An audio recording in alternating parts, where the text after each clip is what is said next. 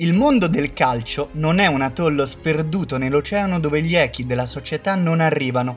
Al contrario, ne riflette spesso accadimenti sociali e politici, come nella primavera del 1992, quando fu proprio la politica a creare i presupposti degli esiti di un campionato europeo che ad oggi è stato il più sorprendente a cui si sia potuto assistere. Per comprendere la dinamica di ciò che accadde è necessario risalire al 1991, quando in Jugoslavia esplose una sanguinosa guerra civile che avrebbe portato alla dissoluzione della Repubblica Socialista Federale. Lo sviluppo di quel conflitto portò il Consiglio di sicurezza dell'ONU a escludere, il 30 maggio 92, tutte le rappresentative jugoslave dai tornei internazionali. Tra queste rientrava a pieno titolo la nazionale di calcio, che si era qualificata alla fase finale degli europei vincendo il suo girone eliminatorio. L'UEFA non poté che prendere atto della decisione dell'ONU e il 31 maggio comunicò alla federazione jugoslava l'esclusione dalla manifestazione. Così la selezione danese, che si era classificata al secondo posto del girone, venne chiamata d'urgenza a riempire quella casella rimasta improvvisamente vuota sul tabellone con i giocatori sparsi in giro per il mondo a godersi le vacanze al termine della stagione agonistica. Il diritto al ripescaggio in qualche modo era stata una possibilità anche per l'Italia, già perché, sorteggiata nel gruppo 3 delle qualificazioni, purtroppo la nostra nazionale era arrivata alle spalle dell'Unione Sovietica e sul campo non aveva acquisito il diritto a partecipare alla fase finale degli europei. Delusa dal risultato del mondiale giocato in casa, dove gli azzurri persero ai rigori contro l'Argentina di Maradona la chance di disputare la finale dell'Olimpico, la squadra di vicini ripartì verso il nuovo traguardo sospesa tra l'amarezza di quanto non era riuscita a conseguire e la presunzione di poter superare agevolmente gli avversari del girone. Del resto, il clima intorno alla panchina del tecnico di Cesena si era fatto sempre più pesante. Il presidente federale Matarrese aveva infatti cominciato a corteggiare Arrigo Sacchi, in rotta col Milan, al fine di replicare in nazionale il gioco brillante che avevano espresso i rossoneri in giro per l'Europa negli anni più recenti. La concorrenza di questi fattori portò gli azzurri all'eliminazione anche se col dissolvimento dell'Unione Sovietica avvenuto alla fine del 91, per qualche attimo si pensò che all'Italia potesse spettare la stessa benevola sorte toccata poi alla Danimarca.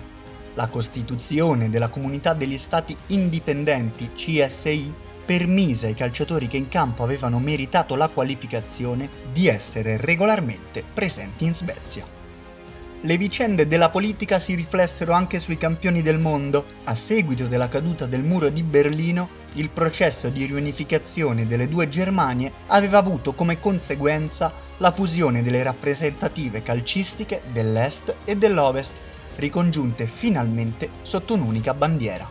Ovviamente coi favori del pronostico, che beneficiano anche la Francia, guidata dalla panchina da Michel Platini, Papin Cantona in attacco e i futuri campioni del mondo Blanc, Petit e Deschamps danno ampie garanzie di qualità ed efficacia alla squadra transalpina. I detentori del trofeo dell'Olanda, seppur con qualche problema, si presentano con i soliti top player, Rijkaard, Gullit, Van Basten, Kuman, mentre i padroni di casa della Svezia, confidenti di potersi avvantaggiare del fattore campo, sperano di potersi inserire tra le migliori grazie al gioco che a centrocampo sviluppa il bimotore Tern Svars a vantaggio dell'asso del Parma, Thomas Brolin. Ma la realtà supera di parecchio la fantasia. Dopo aver disputato le prime due partite senza segnare nemmeno un gol e aver raccolto un solo punto, la Danimarca spicca il volo vincendo l'ultima gara del girone contro la Francia, che viene così eliminata come l'Inghilterra, che raccoglie l'ennesima delusione una precisione impeccabile ai calci di rigore nella semifinale contro i campioni in carica olandesi, traditi dal dischetto proprio da quel Marco Van Basten che li aveva trascinati alla vittoria quattro anni prima, porta i biancorossi allo scontro decisivo con la Germania campione del mondo. La favola a questo punto potrebbe anche finire, come può una formazione di allegri ragazzi strappati alle loro vacanze, senza preparazione nelle gambe, imporsi alla corazzata teutonica che insegue la prestigiosa doppietta mondiali europei? La mezzanotte sembra arrivata per la Cenerentola del torneo, che sul campo non aveva nemmeno acquisito il diritto a prendere il volo per la Svezia e invece si ritrova a giocarsi il titolo contro la squadra più abituata a disputare le finali. Ma le favole, quelle vere, che rimangono nella mente e nei cuori di adulti e bambini, hanno il lieto fine. Anche quella della Danimarca, che riesce a battere i tedeschi 2-0 grazie ai gol di Jensen e Wilford.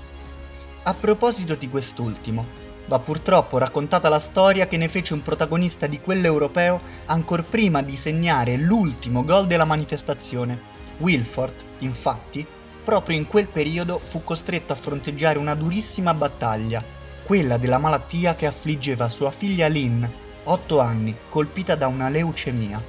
Il giocatore, in quel campionato, una volta terminati gli allenamenti, faceva la spola con l'aereo per poterla assistere in Danimarca. Purtroppo, di lì a qualche settimana, le cure si dimostrarono vane per salvare quella giovane vita.